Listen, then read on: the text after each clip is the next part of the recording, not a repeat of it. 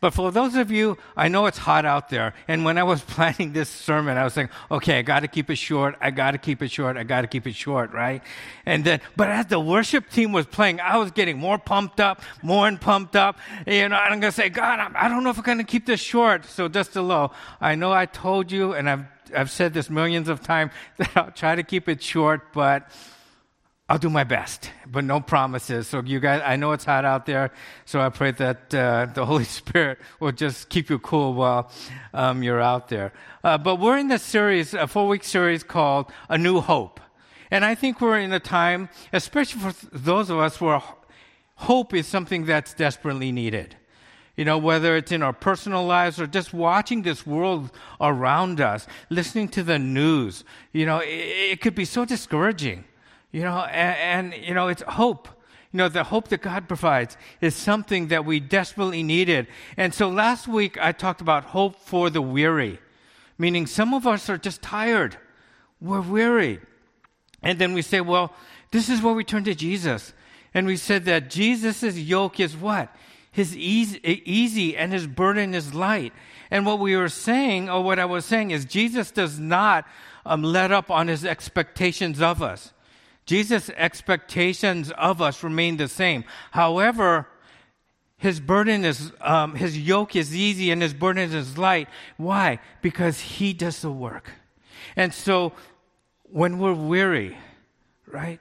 We are to take on His yoke. Let the Holy Spirit do the work. And remember what I said? And when we let the Holy Spirit do the work, it's like us being in a kayak and we're just moving with the flow of the current because the Holy Spirit is working.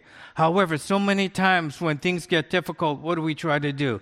We try to power through it. We try to figure it out. We say we just need to do more. We just need to work harder, right? Whatever it is to reach our goal. And that's like paddling upstream. And that's where it gets hard.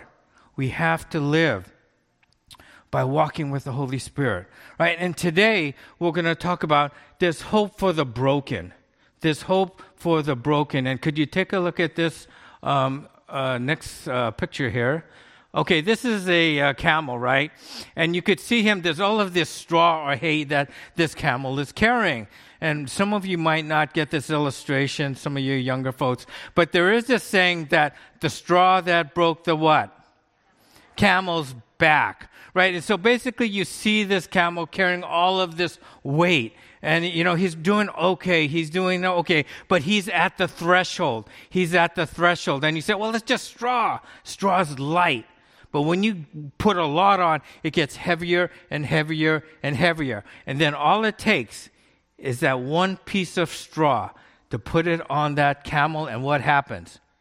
It collapses under the weight. And that might be some of you today. You might be this camel where you're just going through life and it's just burdensome, right? And all it takes is one small thing and it's going to, you, you, you feel like I'm going to break. I'm going to break right? And, and sometimes, you know, our brokenness is a result of things we can't control. It's our environment. It could be other people. It could be relationships, right? Things happen to us when we're already carrying this load and we're saying, God, I, I can't take any more of this. All it's going to take is this one straw. And it's not this big heavy weight. It's just one light straw and then I'm going to break, right? Some of you might be feeling that way right now. But then some of us, you know, we feel this burden or we feel broken because if it's something of our own doing. It's choices that we personally make that were bad choices, right? And then all of a sudden, our life we feel broken because our life goes it collapses our world just spins out of control why because we've made a bad choice and i've been there many times where I was broken, not because of things that I could control. I was broken because of decisions, just poor decisions that I made. But the good thing is that God gives us hope for the broken. And I hope that we leave with this hope today. And so we're going to start off by looking at an account that's in John 8. Okay? And before I start, eh, many of you might look in your Bibles and you'll see this italicized or some part, or you see all of these footnotes. Now, you know, this is one of the stories that we've told a lot, but pretty much every biblical scholar believes that the passage that I'm going to read you, that the Apostle John did not write this.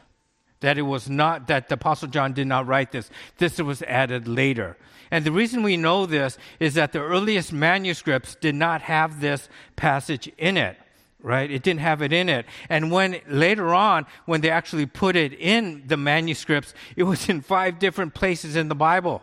One time it was actually recorded in the Gospel of Luke. The early church fathers never even mentioned this one you know, parable. And if you read the book of John and you see like um, John 7, uh, verse 52, I believe, and then you read this, and 53 and on, it goes, wait, it, it seems like it doesn't fit. It looks like it was just put there. And so this is why many, most biblical scholars believe that the Apostle John never wrote this right? That it was added later by a scribe. However, this was an oral tradition that was going around in the early church. Right? And so one of the uh, monks who are the scribes who copied this, because, you know, John wrote the first copy and unfortunately we don't have the original manuscripts. But this, these scribes actually said, you know what? This story is really, it's just too good to leave out. So they were looking for a place to put it.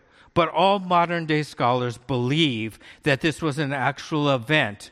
And this, uh, this actually does not contradict Jesus or who he is. So we believe this was inspired by God, even though John himself did not write this. And I just wanted to bring that up because I know there's some biblical scholars here that, you know, I just wanted to let you know that I did do my research. Okay. But anyway, it says, But Jesus went to the Mount of Olives. And it says, At dawn, he appeared again in the temple courts, where all the people were gathered around him, and he sat down to teach them. And so we see Jesus coming to the church, and he's teaching people. It'd be just like me here, you know, teaching you. And so then it says, The teachers of the law and the Pharisees brought a woman caught in adultery, and they made her stand before the group. And they said, Jesus, they said to Jesus, well, teacher, this woman was caught in the act of adultery. In the law, of, the, in the law, Moses commanded us to stone such women. Now, what do you say? So you get the picture here that, you know, he, Jesus is teaching people, and here the Pharisees, they were the teacher of the law. They were the ones who, you know, tried to uh, um, have the people keep the law. And they were like the law keepers, right? So they bring this woman who was actually caught in adult, the act of adultery. They brought her in and they said, okay, Jesus, what do you want us to do? Because they said the law of Moses says that we what? should stone her. And that's true because if you take a look at the, you know the law of Moses in Leviticus, it says that the punishment for adultery was that um, the couple, both the man and the woman who was caught in adultery, they should be stoned. However, if you take a look at this, that's really not what they were after here. In, in the next verse, it says what? It says they were using this questions as a trap in order to have basis for accusing him. But Jesus bent down and started to write on the ground with his finger. Okay, so get the, so we see this, that these people bring in a woman who was caught in adultery. However, that's really not what they were after. Their, their goal was to trap Jesus. And why was that? Because the law of Moses said that they should be stoned. And so if Jesus said, okay, you need to, st- okay, go ahead, you know, stone this person. I agree with you. That's the law the law is still in enforce, this woman should be executed, then um, if they if he didn't say don't do that, then they would say, "What? Hey, you don't agree with the law? You're going against the law of Moses." right? However, if you said, you know what, you guys are right, you know, let's stone this person, okay, you know, well, this is how we're going to do it, she broke the law, then he would have been in trouble with the Romans. Because in that time, Israel was under the rule of the Roman Empire. And in that time, only the Roman um, government had the authority to execute people. The Jews could not execute people, even though it was part of their law right? Only the Romans had that authority. So they were trying to trap Jesus, right? Either you are um, breaking the law of Moses, right? If you say, you know, just don't do anything, or if you do agree with this, you know, he's going against what? His teaching of love and compassion, as well as, and mercy, as well as going against the Roman government. And see, there was no evidence in that time that they took this law seriously. Because if you notice, who did they bring? They just brought the woman. They just brought the woman. Where was the guy? You know, they, they said they were caught in the act. So under Mosaic law, they should have brought both of them. But they only brought the woman. Right? So they really weren't serious about this, the law. All they wanted to do was trap Jesus. So, how did Jesus respond? But Jesus bent down and started to write on the ground with his finger. When they kept on questioning him, he straightened up and said to them, Let any of you who is without sin be the first to throw a stone at her. So, once again, they were looking to trap Jesus and say, Teacher, what do you should do? And so, what does Jesus do? He just gets down and he writes something. And then, you know, Jesus, you know, gets up, right? But then what are they doing here? They kept on questioning him because he didn't say anything. And then he says this perfect line Let any of you who is without sin be the first to throw a stone at her. And then what happened? He stooped down and wrote on the ground again. So this is the second time, right? And then at this, those who heard it began to go away one at a time, the older ones first, until only Jesus was left with the woman still standing there. Now, what was Jesus writing? Well, we have no idea. There's a lot of speculation of what Jesus was writing. But what most people think, and once again, this is just speculation because the Bible doesn't say it, is Jesus started writing down the sins of those who were wanting to accuse this woman that he was writing them on the ground right? So could you imagine these guys wanting to stone this woman? So they have the stones ready to go, right? And then all of a sudden Jesus starts writing down, there's, ooh, wow, how do you know I did that? Oh, they didn't realize he was God. So he's just writing this down, right? And basically, um, and, and it says who left first? The older ones left first. Why? Because the older ones are probably more aware of their sins because they had a longer time to commit more and more sins than these younger ones. And isn't that true? I mean, I know we see a lot of you young guys here right now, and you know you've lived life, and yes, you know you've made mistakes. But then you look at guys like me who whole look at a whole lifetime of mistakes, and oh yeah, ooh, there's no, I mean, if Jesus wrote that down, it'd be like he'd be writing down forever if it was just me, right? So these older people got it, right? They weren't happy. They wanted this woman stoned, right? The, the leaders were probably enraged because they wanted to trap Jesus, but they didn't realize that, hey, you can't win a chess match against God. God's going to win every single time. And then Jesus straightened up and asked her, Women, woman, where are they? Has no one condemned you? No one, sir, she said. Then neither do I condemn you, Jesus declared. Now go and leave your life of sin. This is a beautiful example of how Jesus deals with broken people. Because remember, the Bible says that this woman was caught in the act of adultery. So probably she was caught the night before and they were keeping her. And she was probably being in this holding cell. She was probably scared. She knew about the law, and all of that. And she was probably broken over what she did, right? And she didn't know what was going to happen. She thought, well, maybe, just maybe, this is my last night here on earth because they're going to execute me. But what did Jesus do? She said, they go, Where are those who condemn you? And he goes, No one condemned you, and neither do I condemn you. And I think this is an excellent example for us to follow when we find ourselves overreacting judgmentally or with an attitude of self righteousness to somebody else's sin, right? We have the rocks. We're holding the rocks ready to throw, right? Because we think that other people are the ones making mistakes, but not us, right? This gives us a good example that we have to remember how much God has forgiven each one of us before we want to stone and accuse somebody else. Right? Because, see, Jesus, we see the sins of people, right? Jesus sees the person we have a hard time separating a person's sin from that individual, right? When somebody does something to us, we, we, it's like, hey, they're a bad person, right?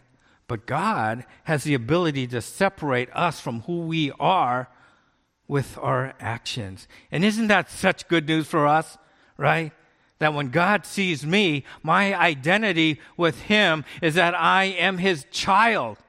Not that I'm the guy who makes all of these mistakes, right?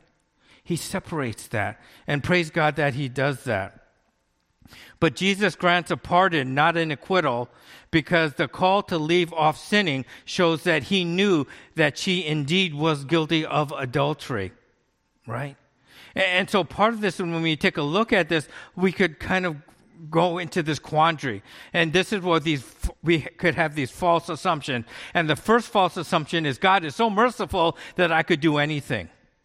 That we see in Scripture that, well, if God's merciful, if God's going to forgive me, well, I could just live whatever I want, any way I want to do, right?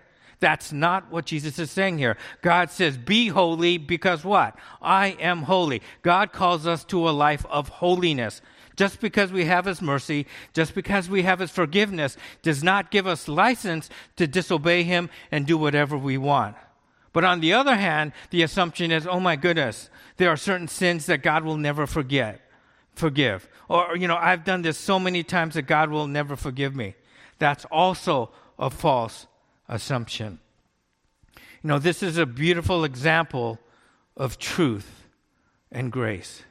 And as a pastor, this is something that I try to live out in my life, balancing truth and grace. Because scripture is important. Because, you know, there are some times where I have saying, well, maybe the Bible didn't mean this when I'm dealing with people. But whenever I do that, whenever I, you know, water down scripture, it feels like part of my soul dies when I do that. When I don't uphold scripture, or sometimes I interpreted it in, to have a more favorable interpretation for individuals, part of my soul dies because I am not upholding Scripture. So I will not do that, right? I have to follow what Scripture says and to be obedient to what Scripture says, that it is not okay to live the life any way you want, right? And you'll get that from me, right? But there's also that grace part. And the reason I enjoy this sermon so much, because brokenness is kind of like the story of my life. You know, and I've shared with you before that I'm stubborn. You know, just I, I'm just stubborn. You know, God's given me this stubborn streak. And when I read scripture or when my parents told me these lessons, they said, well, you know what? Okay, I've got to find this out for myself before I believe it. So the Bible says, don't do this. I said, well, let's see. And then I do it and I go, oh man, you know, my life's all messed up right now. Okay, I figured it out. I won't do that again, right? But when you live your life like that, you're going to be broken. And there are so many times in my life that God was broken. And I get that. I understand that. That's why, as a pastor, I'm not I'm a horrible administrator. You all know that. You know, I'm not the best teacher, I'm not the smartest guy out there, right? But one thing I do get is brokenness. And I will always be there for you and your children, no matter how hurt you are, no matter how broken you are. I'll always be there for you. I'm not going to condemn you. I'm going to tell you the truth. I'm going to tell you the truth. But I'm going to also let you know that I get it. I feel it. And that I'll be there and I'll walk with you through that. So don't even, don't ever feel that you can't come to me. If you feel that you're at the point where the straw broke that camel's back. Oh, sorry. I brought one. I come prepared. You know, I don't even know why, why that just happened. But I just want you to know that's how that, that's how I'll lead this church. I'll balance truth. I'm going to tell you the truth because I love you. But I'm also going to balance it with grace because that's what I believe Jesus wants to do. But there's another example that Jesus talks about, and I've been here many times too.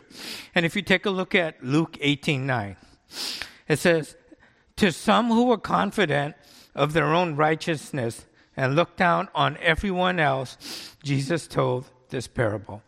Now, you get this here that Jesus is talking to a, peop- a group of people who thought they were self righteous. They thought they were better than everybody else, and they looked down on people. So, Jesus told this parable to them. He said, Two men went up to the temple to pray, one a Pharisee and the other a tax collector. For those of you who don't know what a Pharisee was, they were the Christian the Jewish leaders. They were the one who uphold the law. They were the ones who were very legalistic and they forced everybody to hold the law. And if they didn't, they were very judgmental to those people. But the other was a tax collector. And the tax collector was somebody who was hated by the uh, Jews. Why? Because it was their role to collect taxes for the Roman government right? So let's say the Roman government said, okay, I want you to collect 10% from each person. So they would go and collect 10%. But then Rome said as long as they got their cut, they didn't care how much the tax collector could tax somebody. So basically, the tax collector could charge you 20%, and he would pocket 10%. Now, what they would try to do is try to figure out how much they could tax you where they could still, where you could still afford to pay them without breaking you. And the, they were just despised by these people. And it'd be like you picking out a person today who was despised by our culture. That's who this person would be. It said, Then the Pharisee stood by himself and prayed, God, I thank you that I am not like those other people, robbers, evildoers, and adulterers, or even like this tax collector. I fast twice a week and give a tenth of all I get. Wow, what a prayer, right? But the tax collector stood at a distance. He would not even look up to heaven, but he beat his breast and said, God, have mercy on me, a sinner. Now, this is where Jesus comes in. I tell you that this man, rather than the other, went home justified before God. For all those who exalt themselves will be humbled, and all those who humble themselves will be exalted. So, what happens? We see two people here. One was a self righteous Pharisee who did everything right. And then we see this tax collector, right? Who couldn't even look at heaven. He was so broken. And although, while the tax collector said, God, I thank you that I'm not like this guy over here. Thank you for blessing me that I'm not like him the tax collector, all he could say is he was so broken, Lord, I'm a sinner. Please have mercy on me. And who went away justified? The person who was broken. The person who was broken. So if you're broken here today, that's the response that you get. And many times when you're broken, especially when you're broken because of something that you did, it was your decision, it was your choice. And I have shared, I've said this prayer many times in my life. Is all could, I could say is, Lord, have mercy on me, a sinner. And that was my prayer to God. But the good thing is God accepts that and exalts somebody with that kind of attitude. Psalm 51:17 says, "My sacrifice, O God, is a broken spirit, a broken and contrite heart, God, you will not despise." So if you're broken, God is near to you. If you're broken, God will not despise you. If you're broken and come to God, this is your sacrifice to him. Not this proud attitude like that Pharisee, but this broken heart. And finally, we're going to look at an illustration in the uh, New Testament. And this is from Second Corinthians um, chapter 2, starting 4, verse 6.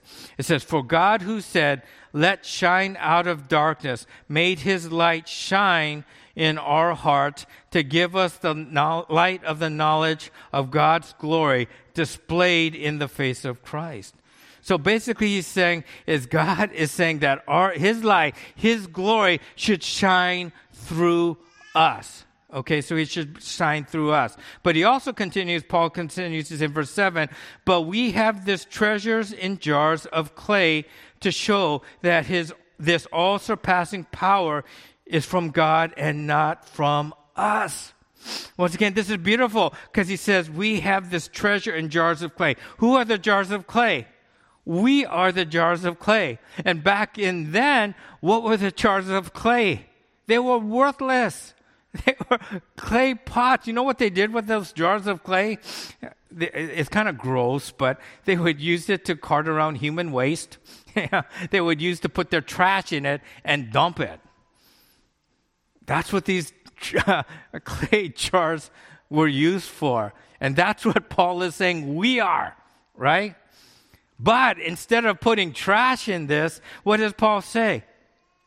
We are this normal, everyday vessel that has no value to the rest of the world, but is extremely valuable to God. Why? Because He pours His treasure into it. And what's His treasure? It's Himself. God puts his treasure into us. So if you think you're normal, if you think there's nothing significant about you, well, that's good news because that's who God says we are, right? We're precious to him, but he puts this treasure in us where you wouldn't think treasure should be per- pressed. And, and the thing is, what happens when these clay jars break. It's when we see these cracks, it's when we see these holes that God's light, that He said earlier, could shine through us. So if you go to the next slide, this is us. When we think we're broken, we think, oh my gosh, that's not a good thing. How could God use me? And some of you might be sitting here today just feeling that right now. I'm broken. There is no way God could use me. Well, this is how God uses you. It's through your cracks, it's through your holes that the light, that the treasure He pours in each one of us who are ordinary, fragile vessels. What happens? The light shines through. So you might think you're broken and you might think God can do nothing through you, but it's in your brokenness that God takes pleasure in showing his light. Why? Because Paul says this in verse 7, right? It says, to show that this all surpassing power is from God, not us. Right?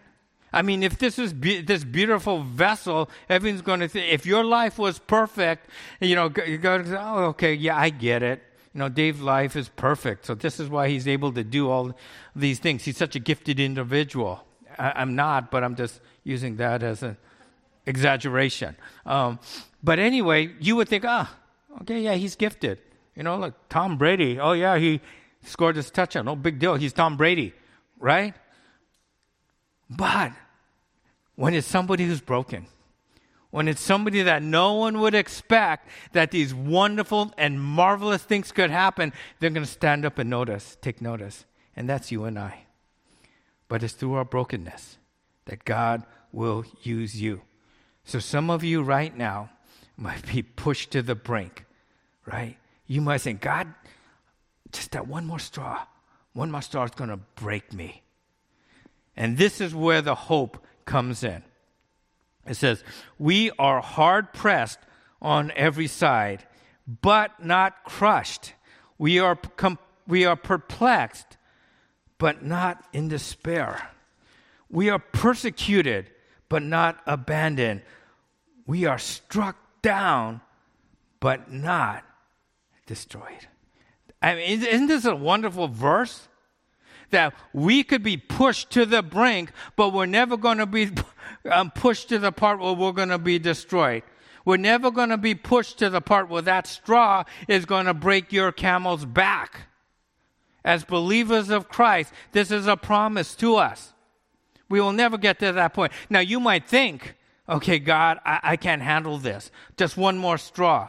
But the Bible promises that you might be struck down. And the word struck down is, is the word they use for somebody who got, like, say, a, a club or something and hit you, and then you went down because of that. But it says what? You're not going to be destroyed. It says you're knocked down, but never knocked out.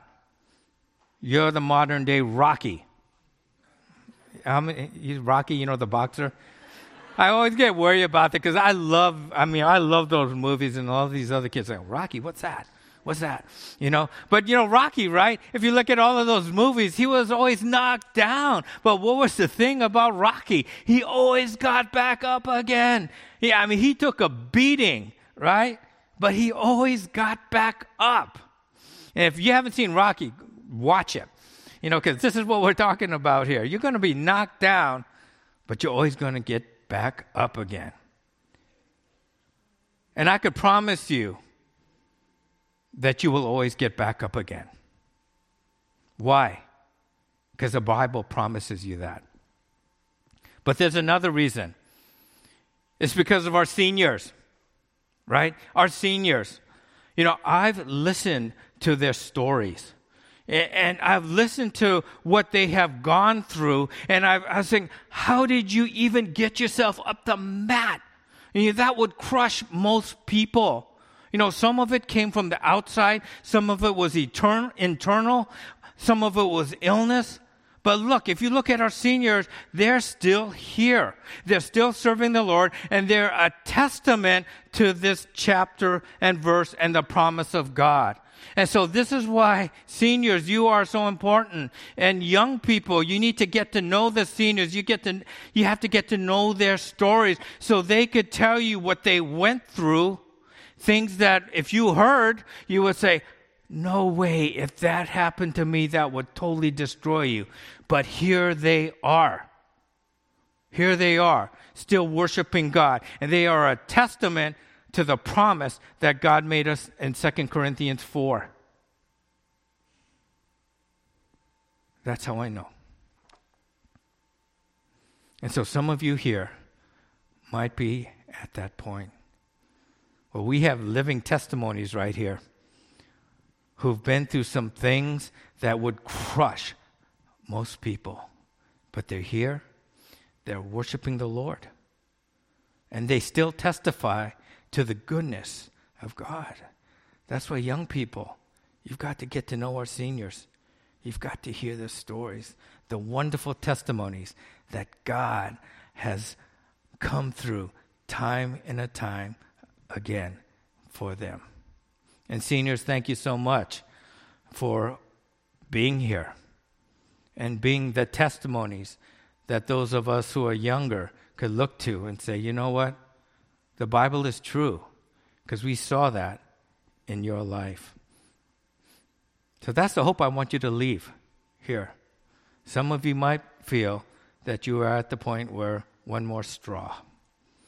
But the Bible promises that you will never, ever be broken to the point where you'll never get back up. You will never be destroyed.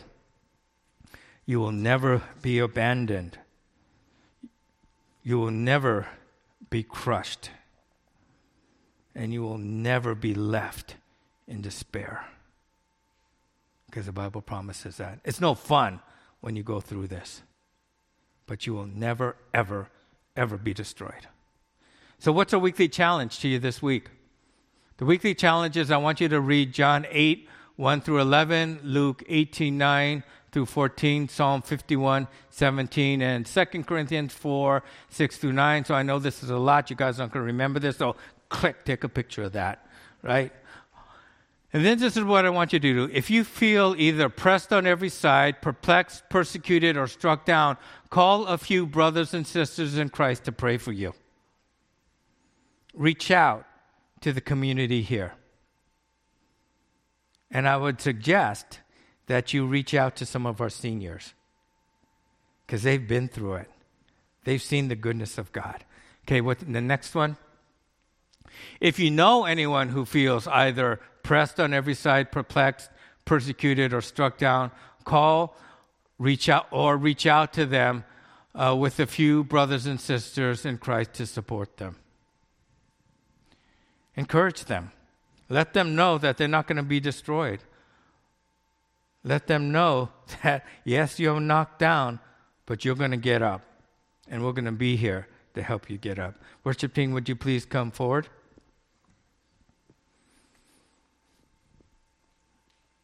And let's pray.